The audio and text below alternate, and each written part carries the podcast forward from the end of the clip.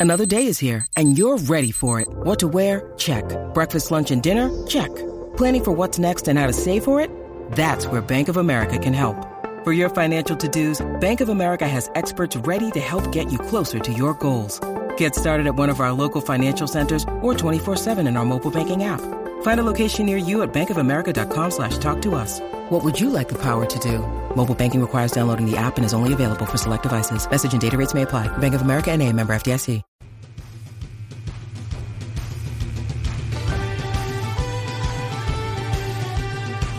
Welcome to another edition of Irish Illustrated Insider, brought to you by IrishIllustrated.com. I'm Pete Sampson, as usual, joined by Tim Prister and Tom O'Malley as we continue reading Brian Kelly and the terrible, horrible, no good, very bad season.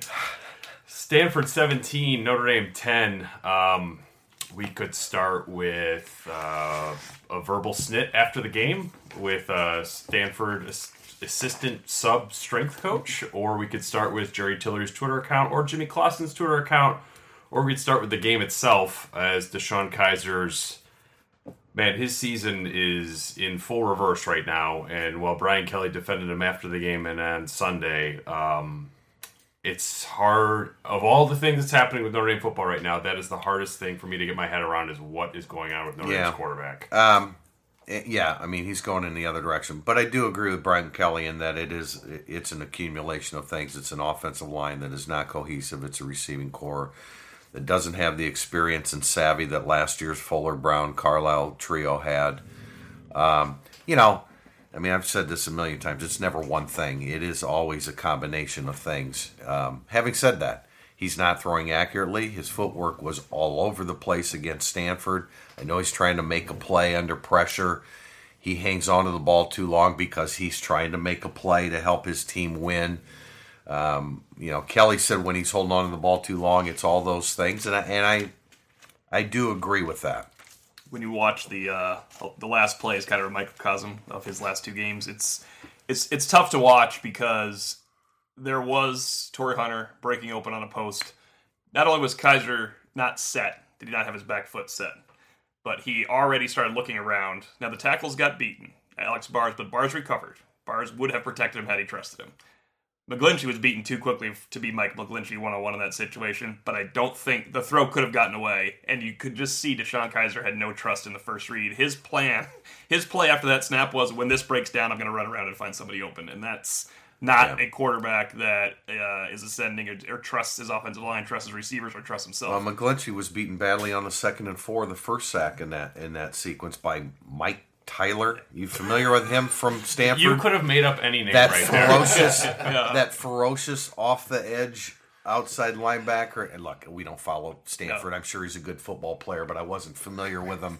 And when I saw that he beat Mike McGlinchey so easily, it's You like, could have said Mike Pence. I I, would've- yeah, right, exactly, exactly. I mean, Notre Dame is on pace to allow 35 sacks this year, which is ridiculous. it's amazing. I- that this is an offense. It would be the high of the Brian Kelly era by far, eclipsing last year when they also weren't that good. And the oddest thing I could say to that, sorry to interrupt you, is that he seems like he has good pass protection once in a while. Yeah, I would say pass protection is actually a relative strength of the offensive line compared to where they are as a run game. Uh, you look at Josh Adams in the season he's having, his yards per carry against Power Five teams is down a full three yards from seven to just a touch under four. Offensively, they don't have any idea, identity anymore. Um, and it's it's just difficult to reconcile what's happening there because I think that we would all sit here and say their offensive coaching staff is pretty good to very good top to bottom, but what they're doing offensively, it just it's it feels very grab bag right now, and it starts with the quarterback who, while it's not all on him, is pressing and pressing and pressing, and it goes back to something I asked Brian Kelly after the Michigan State game about is DeShone Kizer going to have to carry the team? No! Iro- ironically, he doesn't because the defense has improved quite a bit. Right. But he's playing like a quarterback who feels like he has to carry the team. I, I do want to address Harry Hiestand, and you know, in, in times like these, everybody's blamed, and of course, Harry Hiestand has been as well, and I and I think that's legitimate because I think what we've seen since he's been at Notre Dame is he develops great individuals, but he doesn't degr- doesn't develop great offensive lines. He's had a couple very good ones, but they haven't been great. Now, is that all Harry Hiestand's fault? Of course not, because it's a run pass philosophy that that you know you can't press a button and be a power running team just when you want to, and so the play calling and offensive philosophy plays into that. The strength and conditioning philosophy probably plays into that as well. I think it's I think philosophy is number one to that end. They don't by they I mean Brian Kelly. They don't want four yards on a run. It's not enough. It First, isn't. second, and six isn't enough to him. Third and two does because of two four yard runs isn't good. He, he won't he can't stick with it. It's not there. He just he won't. That's not a thing. That's not the way he wants to approach offense. And sometimes that's the way you have to approach offense. I don't mean every. That doesn't have to be your philosophy. You can be a passing team. No, but it's surely you can be a passing team. It's allowed. We have to throw that out there. But you have to be able to complement it with with a power running game. That's what I mean. Didn't you feel good when the second half you're up ten nothing? The second half half starts. I think they get one yard on first down, but then Adams They ran Adams, again. That was what mattered. Adams runs again and gets seven, so now it's third and two, and they run again and get the first down. You think, okay, this is going right where you want it, and then Quenton Meeks goes fifty yards on the next play. What was your comment? Do you remember your comment right before they passed for a 50 yard interception touchdown? You remember it, Yes, so tell me. That's what Notre Dame football is supposed to Yeah, look all right. like. Right. Yes, that's it. That's Yeah. this is what Yeah. Notre Dame. fo- Thank you for reminding me of that. This is what Notre Dame football is supposed to look like. But then on the next play, we saw what it really looks like at the present time. Yeah, I mean, you're the fact: Notre Dame is on pace for as many turnovers this year as 2014, when we viewed that as like Wow. a disease within the offense and how much needed to be changed. Well, it's it's back. They rank in not they're just outside the top hundred in turnover margin for the second consecutive year. Kizer has seven interceptions, I believe. He is on pace to throw more picks than ever Golson did uh, in 2014, at least in terms of picks per attempt. Every 27 passes, Kizer throws a pick. For Golson, it was every 30. They're one in eight in their last nine games, in wherein the spread is four points or less. They had won 24 straight games with a 10 point or more halftime lead. Last loss was Michigan in 2011. Um, I mean, that's why I wrote this, and I think we all feel this. Brian Kelly is trying to push every single button he knows. I think he's making up buttons to push at this point, and they're still not working. Um, which I he gets up there, press conferences, teleconferences, and he's fairly consistent about like, well, if we were getting blown out, then I would feel differently. I don't know if that would be much better than where they are because it's I've tried everything and nothing's working is basically the same thing. You have no answers to get things back on track. Yeah, I'd still rather have the. cl- I Well, mean, well, the yeah, difference but- is when people compare 2007. I mean, that team Yeah. couldn't compete with. This people. is much more 2008, 2009. Yeah. Yeah, 2009 Yes. was my comparison Yeah. because they lost. They played in 10 games that came down to the last drive, either offensively or defensively. They won four of the 10. And here's the thing: they started out well in that regard. They were three and two, or two and two. They finished one and four at the end of that. that And they the also problem. hammer Nevada. Yes, that was just exactly better quarterback for that Nevada Yeah. team though. But um, you bring up the turnovers, and this is something that I don't think gets talked up enough. Twenty six turnovers, probably the year that you're uh, targeting. Yes. Okay. On our pace for 24 this year. Remember how bad that was in 2014? How- Yeah. Remember? Real- quite bad. Do you know that that wasn't the worst year under Brian Kelly at Notre Dame for turnovers? It's 2011, right? yes. Then they have 82. So there's seven years, and there's three that are just ridiculous. Yeah, they had Yeah. 82. There was 80. Yeah, I mean that's look. They were that's- in a game. Yeah. that is the identity of Brian Kelly's offenses. They're going to turn the ball over a lot. He doesn't value that uh, offensively. He says that he values it defensively in terms of forcing turnovers, which doesn't make any sense because the inverse must also be true logically. Um, but this is just what Notre Dame is, and this kind of goes back to my column a week ago, where either get used to it or you already should be used to it because that's that stuff's not changing. this is just like what the Notre Dame offense is going to be And under I- Brian Kelly. And if if the powers that be at Notre Dame say we cannot abide by this, then you have to move in a different different direction. If you feel like he can turn it around a little bit, that's great. But he's going to have to do what they're already doing better, opposed to do something entirely different. I think I can sum up the season today th- right just with this scenario. If I accidentally submitted my post game column from a different loss to Jack, I'm not sure everybody would notice that that was a different game I was talking about. That's how familiar it's getting right Well, now. that's true. We're going there. you literally, it is literally becoming. This is one of those things of the trade where you're writing and you're you're writing the game story that's supposed to go up quickly, just so someone that didn't watch the game can come to your website and read it because I'm sure that happens a lot. But I need literally somebody that turned off the game. somebody to turn off the game. I was sitting upstairs, not going, you know, trying to get some stuff done to instead of going down there on the field. And when Notre Dame got to first down at the eight yard line, I never once considered changing the tenor of the opening of my story because I knew where that game was ending, and it was not in the end zone. That's how I feel about the team right now when I'm when I'm covering them, and I don't see. I know.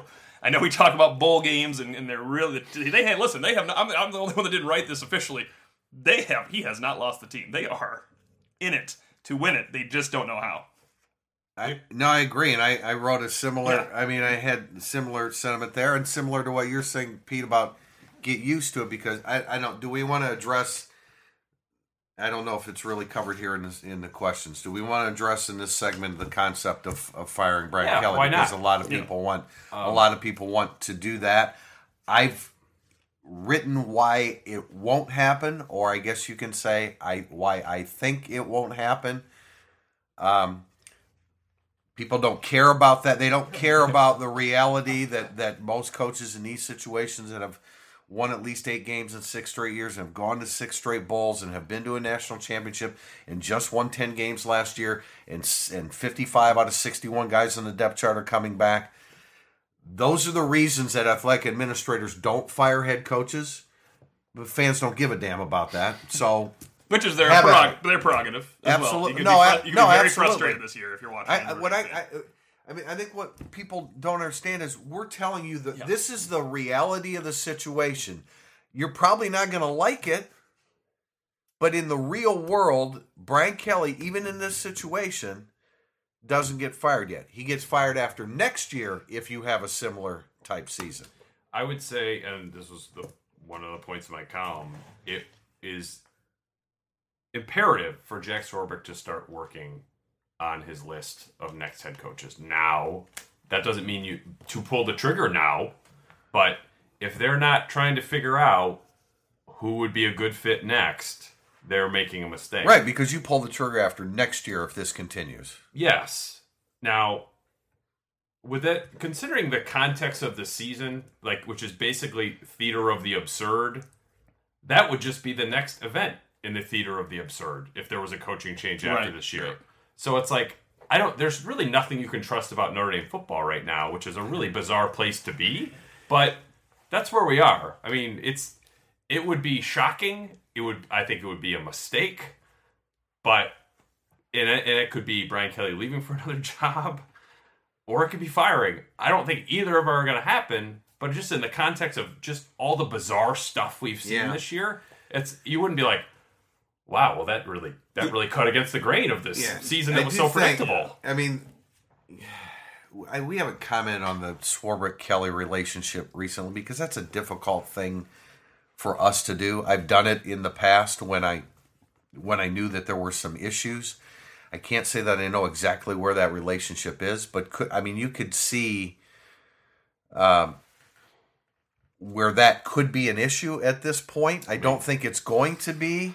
After a, I mean, what, yeah. eight months after a six-year contract. No, I, I agree. I, I, I agree. I don't even really know where I'm going with that, but uh, I, I, you know, I, what I guess my point is when you say Brian Kelly decides to leave, you know, could could he be pressed about the things and react negatively to that and say I'm, I, you know, I, I'm I'm going to walk away from this then if you don't. We, j- I mean, we just don't know. We, I, I don't. you I don't. We just don't know. there's only one or two coaching. There's only and these these people aren't going to be asked to leave. But I mean, I think that a lot of people. I think that would have been a really good point if VanGorder were still in tow. That could be the all right, coach. Clearly, you have to make a Yes. choice uh, to switch here. No, yeah, and then that's where it could have happened. And There's didn't- there's that's not happening appear with anybody that- else. It, That- did, it, if- doesn't a big enough change. Yeah, I agree with that. And for loyal soldiers, first of all, Mike Elston's the last guy in the world. Clearly, you are going to be told to to replace because his defense, and that is his defense right now, has given up uh, how many offensive points in his eight? Or, uh, I think yeah. I said One one, touchdown. One- yeah. I think I said don't uh, put the safety on him. Yeah, it's- Well, the two point two point conversion. I guess, that's special teams, but I guess that goes against. Yeah. Yeah, that was special, I'll tell you that much. Oh, a run to the left. Well, wait, no, no, it is defense. It is It is defense defense, because they, it is. they lined up. No, but my point was there's no fall guy for Brian Kelly to say, wait a minute, no, I'm not firing him. It, it doesn't exist anymore right now because Jack Swarbrick's not going to say something about changing your strength and conditioning coach around. It's not. Brian VanGorder was the only sticking point between Swarbrick and Kelly in terms of Yeah. drawing a line in the sand and saying, you have to do this. I won't do this. That's, 17, that's gone. 17 points have been allowed by the defense in the last 10 quarters. Yeah, it's good. I mean, they they had a quarter or six quarter stretch of score uh, scoreless football. Yeah. And the last time that happened was the fourth quarter of the Music City Bowl through the first quarter of the Virginia game. Wow. It had been a while, so I mean that's that's impressive and worth noting. I, I mean I, I I like what's happening on the defense just in terms of fundamentally Hey, that- pretty good football. Right. They're playing. They're yeah. playing faster. They're playing hard. They're rushing. The defensive line is rushing the passer, pa- passer with more. The passer rushing the passer with more. You know, I mean, they're coming off the edge. They're actually trying to to get to the quarterback, and I, they're tackling better. They're still not a. They're still not Yeah, a real good still- tackling team, but they're tackling better. Drue Tranquill I mean, I thought played really, really well against Stanford. I, that's why every time I sit down and watch the the game, um, individuals keep jumping out at me. So what you have right now is a bunch of individuals, and that's why they're two and five, I guess. Yeah, there's no question. It's like I, I think that they're they're tackling a little bit better, um, but I, I think most importantly, their the defensive line is playing a lot better. And it was, I think the quote that really kind of stuck with me from Saturday night. We were talking to Jarron Jones about, okay, what's what's different about the defense? Like, why is this? Why is this change so stark? Because it is, and it, you can like if you want to adjust for hurricanes and terrible Stanford offenses without Christian McCaffrey, that's fine, but it's still quite a bit better. And Jones said, this is quote, we let it go. We're not afraid to mess up anymore. We're not afraid. We were always so tentative. We were always afraid that something bad was going to happen no matter what we did. We were always afraid that we were going to make a Wow, mistake. there's a lot of afraids in there. I mean, that how how could It- that How was that allowed to be the thing Yeah. for two and a half for more than two years? though? Yeah, and it's like I mean Brian Kelly bit by bit every time we talked to him about the defenses. Well, I he admitted you know we should have played more young guys first team reps in August. We should have played more guys in game situations. We're you know not trying to check 87 things and trying to have an answer for everything. And I don't look. We don't need to relitigate Right. why Brian Kelly kept Brian VanGorder here for a third year, but it is remarkable that every time he talks about the defense now, it's like he wants no part of the first four games of the season at all. Well, and they're doing all they are doing all the things that he said he wanted to do. They're playing more guys. They're playing faster. They are tackling better. They're preventing big plays. They're doing all Yeah. the things that he said they wanted to do in the transition. So that's why when I don't give a D or an F to coaching after Stanford, it's because of what the defense The did defense against played Stanford. great. I mean, Yeah. People got to remember the over for the relatively speaking, the, the over under was 55 in this game. People expected more points. The defense rose to the occasion and played more than well enough to beat arch rival Stanford, and yet it was given away, and that's It's why the people are mad. backbone of the team, man. it has become the backbone of the team. If they're in a, they're in a, a good way there. I think especially the young defensive backs. You know, they do they play great? No. Do they have a lot of upside? And is there justified reason to be excited about it? Yeah, I think so. I think you got to be excited about Julian Love after that game. Yeah, he had a great. He My had a really goodness. good game. I was- kept asking who it was. and Was, was that Luke or Love? Wow, No, it was that Love And. Luke, and Luke, He Luke had seems a really, rejuvenated really as good well. game. Onwualu had a really good game. Tranquill Martini, played well. Yeah. Tranquill played well. Martini, um, you know, made some big plays. Um, Jarron Jones as well. Teron Jones was that. See, again, you come out of the game Daniel and, and it's like, well when he came right? in, yeah. It's like, look at these individuals that are doing well, but they can't put it all together. That's why they're two and five, and that's why they've lost five games by a total of twenty-eight points. Yeah, I mean, we're in a situation now where it's like you're.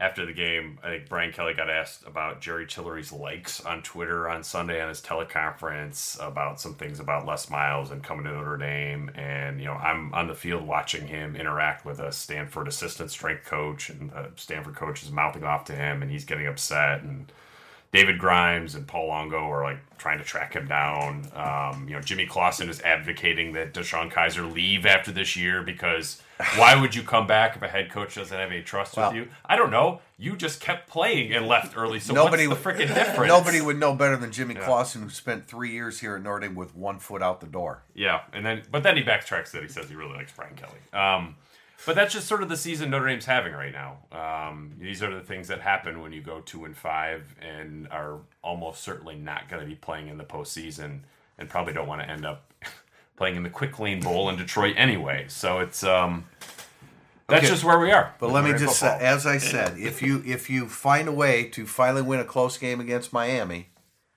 you're three and five playing Navy and Army. You still have a chance. There's always a chance. There's always a chance. Winning a close game would really help. Yeah. All right. Well, we'll wrap up uh, segment one on that before we dive too much into Independence Bowl versus Quick Lane Bowl uh, prospects and matchups. And we'll get a segment two questions our readers next.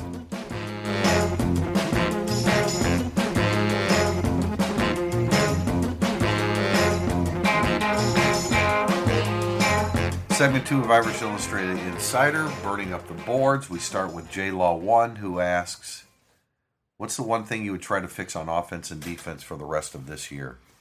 Offensively, I would actually. Um, I think I think they will too. I think they're going to follow a little bit of the post by 2010 plan and try and complement the offense. Try and complement the passing game with a little bit more running. I'm being sarcastic. I don't think he's going to do it. Jeez, I would I'm run. like, no, I would run. Uh, I, I Actually, would, when you said compliment, I thought you meant like, you guys are great. You guys- I really don't. This is a great passing game. I I would use more of a power rushing, not power rushing attack, a commitment to a north south running attack to allow you to pass more from more advantageous positions, so you're not passing in third and seven, third and nine, relying on DeShone Kizer, who's regressing. You have to run the ball more.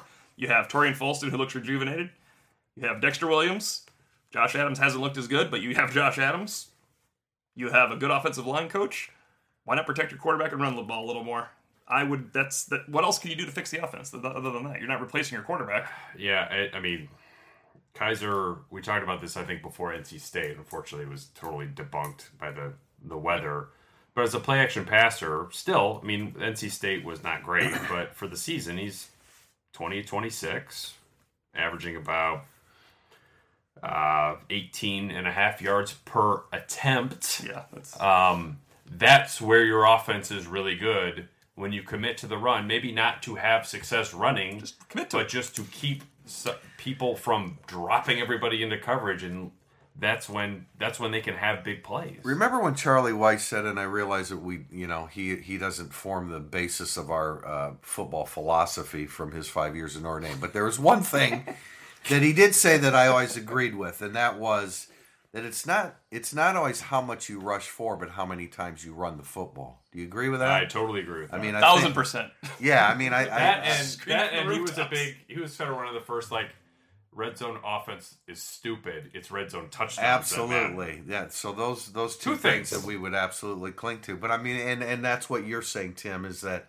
you've you just sometimes if it's just if three yards is just not exciting enough, resist the temptation and go ahead and turn around and hand it to somebody. And when we say running game, I think we're talking those three running backs more than we're talking about DeShone Kizer. Yes. Although he was, you know, his 32 and 49 yard Uh, run, those were great, but- instrumental and they were explosive. You still lose games when that's your running game. Right. 'Cause Right. You can't get a 32 yard game And from a quarterback in the fourth quarter all the time. It's I mean, okay. like I'm okay with DeShone Kizer being basically the focus of your red zone running game, um, and they should stick with that because he's really good and it's very hard to defend. He's and he got clicks seven- his heels now every time seven- he scores a touchdown. It's fun. Hashtag fun. He's hit, I mean, he's got seven touchdowns on the year. He had, I think, ten last year. Yeah. Yeah. That's okay. Um, it's it's the over reliance on him on the rest of the field, which they actually don't do that much of. Yeah. Um, maybe they should do it more. I, I'm not really sure, but he's. It was just another reminder. He's way more athletic than people I think give him credit for nationally. Just seemed to the pocket passer. I was ho- I I really wanted to see Notre Dame's defense against NC State's offense in good weather because I really think that was going to be a really good challenge for them as far as fixing defensively. I mean, you know, we mentioned all the things that are going in the right direction. What can you add? Mm. Can you be a little bit more aggressive with your corners? What you don't add don't anything? add anything. I don't wanna add Okay, anything. but I'm just saying. Could the question is, what would you do to? Yeah, to- I- I would- You could you could add a little bit more with your corners, but I mean, it's they've really been they've really been limiting the 20 yard plays. They've done a good job of that. There there are still, you know, I don't know if it's so much run fits as much as the D line is not not getting the push and, and, winning the one on one battles. Was they're not getting necessarily gashed in the run game, but there are there are some some running plays where um, you know you're getting some big yardage. So they're headed in the right direction. I agree. And Brian Kelly once told us, "Do the little things extraordinarily well. Keep doing that on defense. Don't do anything different. Do the little things extraordinarily well, Brian." That was uh that was this year. That was this year. Yeah, mantra, he forgot right? about it though. I was reminded. Right. Okay. Gr Irish fifty. Do you think uh, Brian Kelly will start to run the ball more to take pressure off quarterback to win games and start using more power running game with two tight end sets? I guess we could have skipped that since we just addressed that. No. Do, uh, do no. you, The well, answer is no. The, the Um, answer Do you think no? Yeah, right. I mean they they have not really used a whole lot of two tight end sets this year. And I, for the first, I haven't charted uh, Stanford yet. I know they used some two tight end sets, including on the last, I think the last series on a play that got a little bit blown up, but they're only averaging three and a half yards per carry on two tight end sets. Now a lot of that is they're in third and two situations where three yards of carry is fine. Um, but that's just not a real. It's not an identity of the offense as it was a couple years ago, Right. where you could throw out Nicholas and Koyack at the same time. Throwing out Smythe and Weishar at the same time is just not the same thing. Weishar, maybe a little breakthrough with Weishar on Saturday. I mean, he certainly seems like the more explosive player of the two. Uh, you know, I wouldn't count on it, of course, but uh, you know, they targeted him in the back of the end zone. He almost made a that would have been a tough catch. It would have been a really a really breakthrough catch for his Yeah. career if he could have made that grab. I think for the first time, or I guess the second time if you could last year, I'm not an advocate of the two tight end sets for Notre Dame. Their better players are to bring in would be get Chase Claypool more involved. Yes, Use your wide Good u- Lord. Use your wide receivers. I mean, if if Equanimeous St. Brown, if you have to telegraph, they've been doing a little bit. If you got to take him out because he's not blocking as well, you want to run the ball with somebody else out there, do it. I mean, they they were bringing Miles Boykin a lot more than usual, and it's because they wanted to run the ball a little bit. But you need you need the threat of those guys on the field. Man, I, mean I think- mean- don't think there's much of a threat with the two tight ends right now. I think Miles Boykin has a you know a good future ahead of him, but uh, he's on the field and not Chase Claypool. Yeah, it's strange. Well, I think I I am hopeful that that will be a bye week adjustment because Chase Claypool doesn't play this that position. Like when Miles. No, I understand Yeah, that. like- I, that's why I, I do. I understand that. So spend a couple weeks on that, Right. Um, or if, if you just want to keep Chase Claypool where he is and take away reps from Weishar and Smythe and you know get him ten to Do fifteen that. reps, that's fine too. Um, but I mean, I one of the lasting images of Saturday night for me will be they're going down for a potential game tying drive and Chase Claypool's in and he doesn't know what he's doing because he hasn't been repping it Right. probably. Right. Um, you know, it was just a little scatter shot, and he's still he's still a player where if he doesn't know what he's doing, it's still really effective. It is. I mean, he's he's just that athletic. I mean, next next home game, you guys go down the field and just watch him warm up in a tank top. It's great. great. Really impressive. Uh, right. Scan Ion Irish. Tim P. You say in your point after that Kelly will be back in 2017. I don't think that's been determined yet. If they finish 4 and 8 or worse, I don't think anyone knows what the administration might do with the Crossroads project opening next year. My question is Would the administration want to deal with the negativity of bringing Kelly back with the buzz of the Crossroads I opening don't next think year? that, I don't think the crossroads has anything to do with it. I, I, I really don't, and I really don't. I mean, to put a number on it, four and eight, I think it has more to do with with how they play. Has it been determined yet? No, of course not, because the season's not over. You want to take a bet? You want to bet on this? No, no, I don't. No, I wrote. I mean, I wrote. I wrote the same thing a couple weeks I ago mean, that he's coming uh, back. You know, okay. should- I guess I shouldn't have said it with so much certainty because I don't have a source that absolutely positively tells me that Brian Kelly is going to be back next year. No, I'll back you up because two weeks ago I wrote Brian Kelly will be back next year, and on the board people got very mad because I didn't cite a source. Oh, My right. source is common sense. Brian Kelly's going to be back next year. If Brian Kelly returning was a game against Brian Kelly not returning, Brian Kelly returning would be a 38 and a, po- and a half point favorite. Now, you may disagree with that, and Sure. I understand a Oh, lot yeah. of reasons why you disagree with it. But we live in the real world, okay? Reality TV is not reality.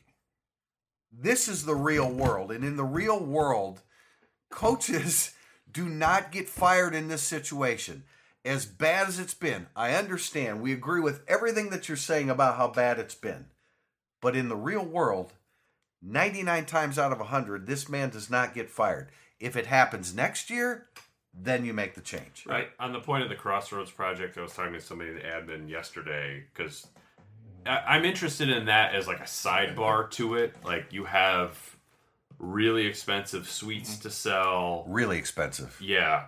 And I was told that they're actually really pleased with how that's going, that they're they're selling well. Now I've heard that that's maybe not true as well, but this was the update that I got as of yesterday from somebody who's not in ticketing, just to be clear, was like, I think sounds like things are going pretty well there. There's a thing called buying futures for wine.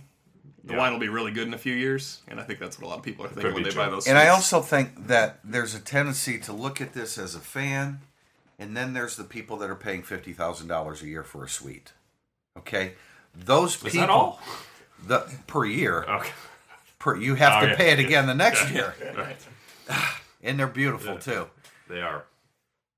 Those people don't look at Notre Dame the same way you do. Is football important? Absolutely. But Notre Dame, believe it or not, believe it or not, the University of Notre Dame is more than just football. It doesn't seem like it, I realize.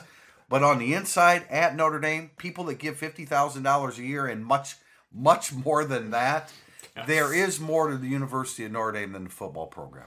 Statman 72. Stanford has allowed 82 total points in his previous two games.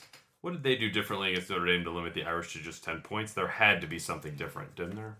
I think Notre Dame did something differently than Washington Washington State, and that is Notre Dame is a one dimensional offense, and that dimension isn't as good as Washington State's one dimensional offense. Washington State is a pass only offense. Washington State threw for They- 357 and yards. Receivers made plays all over the field, all over the field, and turn catches into touchdowns. I think, well, what, didn't Washington State go over 400? I thought Luke Falk threw for 4 plus. I thought it was 357, but Three, it uh, was 357, okay, yeah. But they no, they made plays everywhere. I mean, that's and then Yeah, Washington, it was a different level. Brown, of yeah. Browning didn't throw for Browning threw blew in the the two doors hundreds. Yeah. But you know, when you said Pete in the pregame about Kizer's going to throw for three hundred yards today, Yeah, and if you would have, and if some Nailed it. no, but I, I totally agree with you. And if you would have said they're going to rush for 108 yards in the first half, I definitely would have believed Yeah. it because you figure that That was part of what Notre Dame is supposed to look like this Absolutely, at halftime. I know. yes. Things change every time we're up in that But I press mean, box. I mean, one thing Stanford did do differently was had its two best corners play, Yeah. which they Wow. did the two weeks before. But but still, Right. Right. Notre Dame should have been able to move the ball through the air. I think it's more of a Notre Dame problem for that question than it is a opponent specific situation. Totally agree. Totally agree. okay, Irish Bob is Notre Dame at the bottom of the fall and can now work their way back up, or are we just on a Brian Kelly death watch? I'll let you know after the um, Miami game, right? Because two and six is worse than two and five. Two and six heading into Navy is worse than two and five heading into a bye. If they beat Miami, they start working their way back up until, as Tim Prister says, it's twelve single Saturday, twelve seasons. Every Okay. Saturday's a new season Right. because you beat you beat Miami. It doesn't mean you're gonna enjoy getting hit in the back of the knee by Navy all game. I mean, seriously, what? What? There's nothing. But I mean, it's it, yeah. I mean, Yeah, that, yeah, on the outside looking in, it yeah, mm-hmm. it's going to be a death watch. I don't think that Right. Jack Swarbrick's doing that, but I agree with you, Pete, that you absolutely begin prepare. You're going to. I mean, what we're saying is he's going to give him another year, or he will be here. That's what we year. think. I At think least, at least The Irish year. Illustrated editorial board Right. is endorsing Brian Kelly for another year. um, that doesn't mean that the Notre Dame admin should be like, well, okay, well, we're, we're good. Um, It also doesn't mean that we're we're we recognize all the issues that are going on here. I, you know, in terms of is they're at the bottom and starting to work their way up, we just don't know. I mean, we don't we don't know whether that will is going to give out. I don't think that we think that it will, but if it does, that would be the bottom. The, yeah, the bottom Right. is when you get blown out. The You will, haven't- uh, the will would be two you- more losses. The will gives out. If It- you it have does, a if, if you end the season at USC the way you ended the season at USC two years ago, that would be the bottom. if you lose to Navy under any circumstance, and I want to quote Jack Swarbrick at the last month of the Charlie Weis era, we did not see the loss to Navy coming. You lose to Navy in a two and five season, regardless if you beat Miami, the Death Watch restarts its momentum. It totally offsets beating Miami. in Yes, terms of yes, totally. keeping student body involved and not chanting So fire any, Brian any Kelly loss, anymore. It doesn't matter which N- opponent. No, Navy. Navy. You cannot lose to Navy at this point. You cannot lose to Navy as a Notre Dame team that's two and five. Houston did. Are they two and five? No. Okay. I mean, that's Houston also beat the daylights out of Oklahoma while Notre Dame was losing to Texas. Man, the they same struggled weekend. against Tulsa. They had they really had the battle to You know who else struggled against Tulsa once? Chuck Darnay. How can Notre Dame improve? How can Notre Dame improve its recruiting and player development? Uh, phew, I don't want to sound like Brian Kelly, but how long you got on this one? Um, it's it's a complicated, layered question. I think that the recruiting is actually okay um, right now. I think the the recruiting issues, and this is the thing about recruiting that I think sometimes maybe gets lost when people are talking about talent. The recruiting issues Notre Dame had were two years ago and three years ago, Be- and those issues become real world team issues now. Notre Dame, to me, is not having recruiting issues right now. The recruiting is actually pretty good. I think even their freshman class, the recruiting for that was pretty good. Um, you could even look ahead to 2018 if you wanted to, or that's pretty Yes, good. Yeah. Um, Even the sophomore class, you could say, I is think- pretty good. So Mike Elston is coming through again for Notre Dame I in a different way. Yeah, I think that his very organized personality suits the recruiting coordinator position very well. Um, I'll be curious to see how they close out, but this this these are the kinds of seasons that we asked Brian Kelly about recruiting. God, things are so bad. How are you recruiting? They've recruited just fine in worse conditions than this. Uh, believe it or not, uh, the the class that signed in 2008 after the three and nine season had Kyle Rudolph in it. Um, Mike, I think Mike Floyd was in that class. They did just fine. Um, they'll do just fine again. I mean, look, there's Donovan Jeter is tweeting out attention Notre Dame commits, quoting Brandon Wimbush as like, "Stay on the bus. We're gonna get this right." I mean, look, Yeah, Donovan Jeter is like Brandon Wimbush he's- has he's- vested he's interest been in here like one for one visit, and he's all in on it. So the guys who have been here for five or six times are way beyond that. the people that say, and we've we've seen a lot of it, that this recruiting class is going to collapse.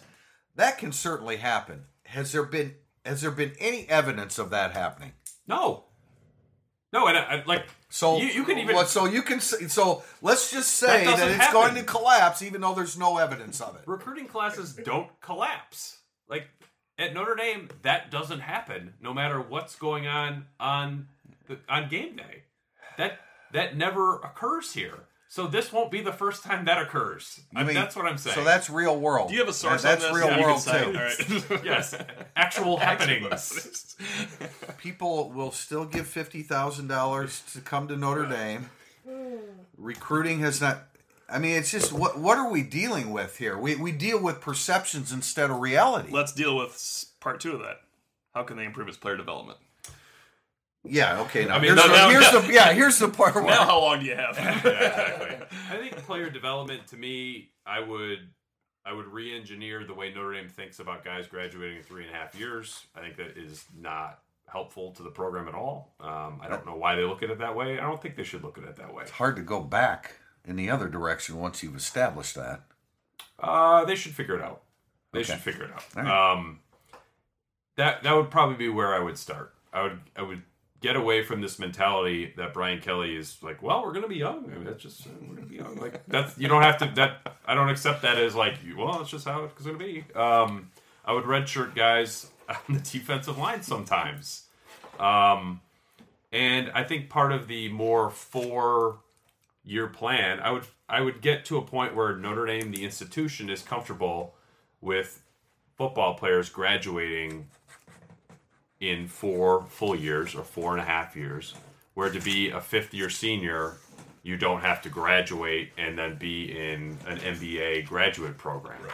So then you're taking fewer classes during the football season. You have more time. You're not getting into a situation last week where we're talking to Asmar Bilal about how he got two hours of sleep. And Brian Kelly said, We had some guys that got one hour of sleep. And Equanimeous St. Brown is saying, I was up till 2 a.m. studying. Like, instead of having four classes during the season, could you do, you know, three and change, three and like elective? Could football count as athletic credit? Um, I just think Especially the fall semester. I just think in the season, there's there's better ways to do it to not run your players into the ground. Well, it's. I mean, for people are probably gonna be up in arms um, about that three taking three classes during the fall. But just to point out, you didn't have to go to summer school like they do. They are in summer school, getting six credits every summer. It's not putting them behind when that happens. It's putting them on pace of a regular everyday student. Yes. We're not advocating. It's not even special treatment. It's just getting even Right. with regular students at Notre Dame. They Right. Do not. They can go home and do whatever they want in the summer. These guys are there with six credit hours every summer.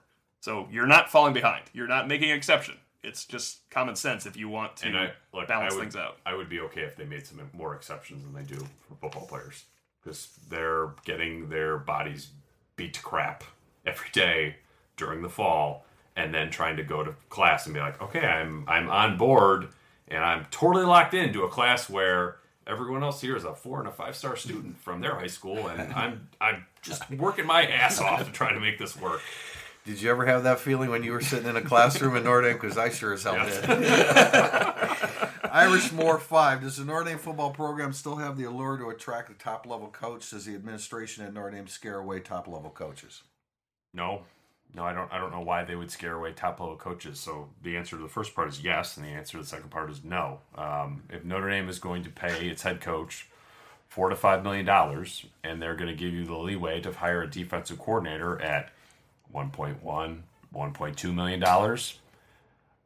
I don't really know what more you want than that. You flying private on all your recruiting trips. I realize that's a grind. You got a lot of miles to, to travel, but you're flying in private jets all over the place it's it's still a really really really good job. I think it's a better job than when Weis took it, and it's a better job than when Willingham took it. It's a better job than when Davie took it, and it's it's right there in a, a top ten type job. Is it the best job? No. Is it a top ten job? Yes. Oh, I read on our message board it's not even a top 20 coaching job. Okay. Again, reality pops in here. I'll shut up about that. I'm sorry, everybody. Swarbrick for president. Oh, we have, Okay. we have All right, there you go. Would you agree or disagree that the offensive struggles, for example, play calling, game planning against NC State, and the lack of production against Stanford, are related to Kelly spending a lot more time on the defensive side of the ball? If you agree, what does this say about the offensive coordinators? Well, it was interesting if you read last week's Captain's Corner with Courtney Watson. He said, Hey, one more thing.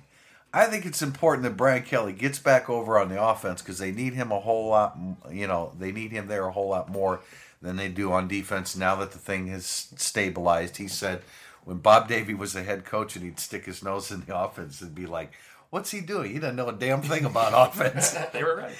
uh, and I don't, and I don't know that it's quite to that extent with Brian Kelly, but isn't it ironic that during this time the the offense has has slid backwards again? NC State and the conditions had something to do with that, but um, I do think it's important that he is there. That's his baby. He has good uh, coordinators, good leaders there, but it's a three man team, and it's important that he is there. And he will be back there. I'm all, I mean, I think going forward, he realizes it. He kind of acknowledged it without openly acknowledging it. He's in his realm of acknowledging that the, the question's a good one and that we might be Right. right on something. I think he's going to be back there.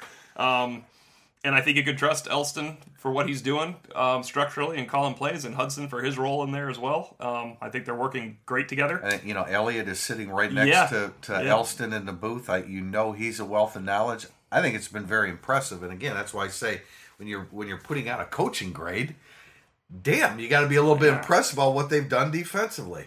Yeah, I'm with you guys. I agree that Brian Kelly should spend the rest of the season on offense. I think he'll spend the next two weeks on offense, and I think the offense will actually get better the rest of the way too. I mean, it's. I think he's spread himself pretty thin necessarily because the defense was a total disaster, and you know they made a huge change in the middle of the season. Now that you have a bye week, you can sort of get back to what you're good at, and I think that's coaching offense. And even if the Notre Dame doesn't get into a power running game situation, because they won't, um, they can still be more efficient doing the things Brian Kelly likes to do. That's okay. So that's where I think things More will go. touches for Dexter Williams. Now I know he limped off the field He did come back. After came his back, second. yeah. He did come back Yeah, in. yeah. Okay.